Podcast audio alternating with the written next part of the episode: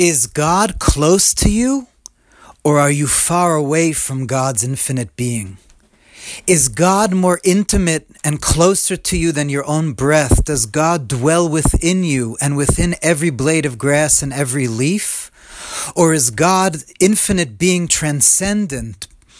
And the Milky Way, the entire galaxy, is just a speck of dust compared to God, and God can never be reached by us. So, which is it? Are we supposed to feel God in absolutely everything and everywhere? Or is, are we supposed to feel that God is so far from us that no human being could ever reach God? His infinite majesty too great to even be approached, really? And the answer is, of course, the answer is both. In the language of the Zohar, Hashem is memale kol almin, Hashem fills all worlds, and Sovev Kol Almin, he transcends, he encompasses all worlds. When God reveals his infinite light, when God reveals himself, that revelation, that light, infinitely transcends any possibility of there being finitude, of there being something other than his infinite light. And that infinite light of God, of course, we're within all the time, like the ray of the sun when it's still in the sun. But on the other hand, God contracts his light through millions of contractions, goes through tzimtzum, many different tzimtzum, many different ways of contracting and concealing and making his light tailor made to be able to bring about the existence of every atom, every cell in the universe. And these two ways that God manifests as infinity his infinite light that transcends reality, that encompasses reality, that's known as Yudke Vovke, the name of Hashem Havaya, and the light of God that contracts itself, that be, be, brings about the existence of everything that's within you, like and within the world, like your soul is within your body. That light of God that's actually the vitalizing force of every single thing in the world. That's known as Shem Elokim, the name Elokim. And the Zohar teaches that the truth of God's unity, as the Tzemach Tzedek brings in Derech Mitzvah and Mitzvah Achdus Hashem, Tzemach Tzedek brings from the Zohar the truth of God's unity according to Kabbalah is to understand that all the manifestations of God are all equally Him. The paradox of infinity and finitude the paradox of God's farness and transcendence and his immanence and how close he is to us.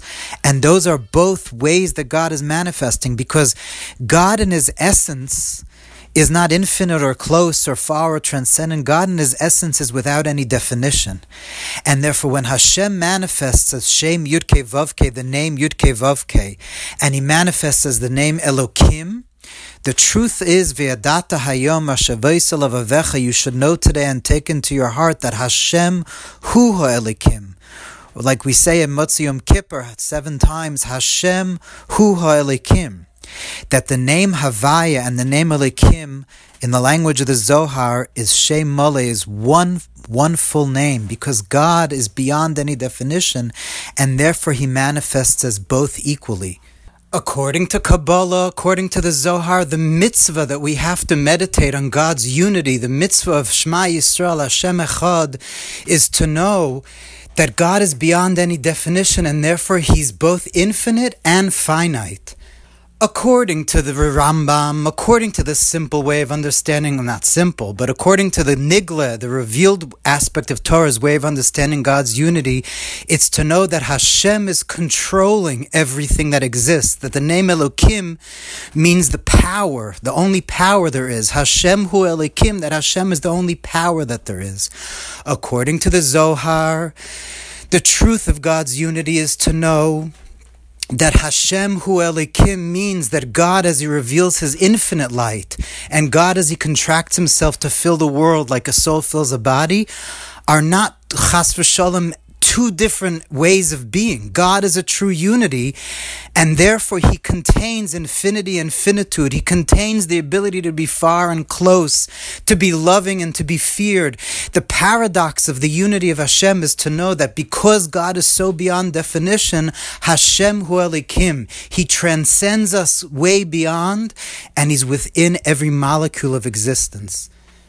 Shema Yisrael, hear Israel, hear Jew, meditate on this. Hashem Elokeinu, that Yudke Vavke, the infinite light of God, is one with Elokeinu, with the light of God that fills you, that fills your body, that's the soul of the world.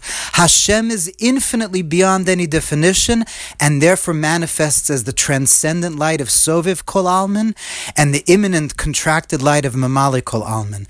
Hashem is closer to you than your own breath, and yet he's beyond any definition. That paradox, and to know that unity is the secret of God's unity according to the Zohar. It's not just that God is controlling everything that exists, but that his light contracts itself to become the soul of everything that exists. And yet at the same time maintains his infinite light and his transcendent being we relate to God in these two separate ways of sometimes feeling Him as close to us and sometimes understanding how far He is. But that's because God allows His light to manifest in these two ways, but He's beyond any light or any manifestation. Therefore, Havaya Hu Ha'elokim.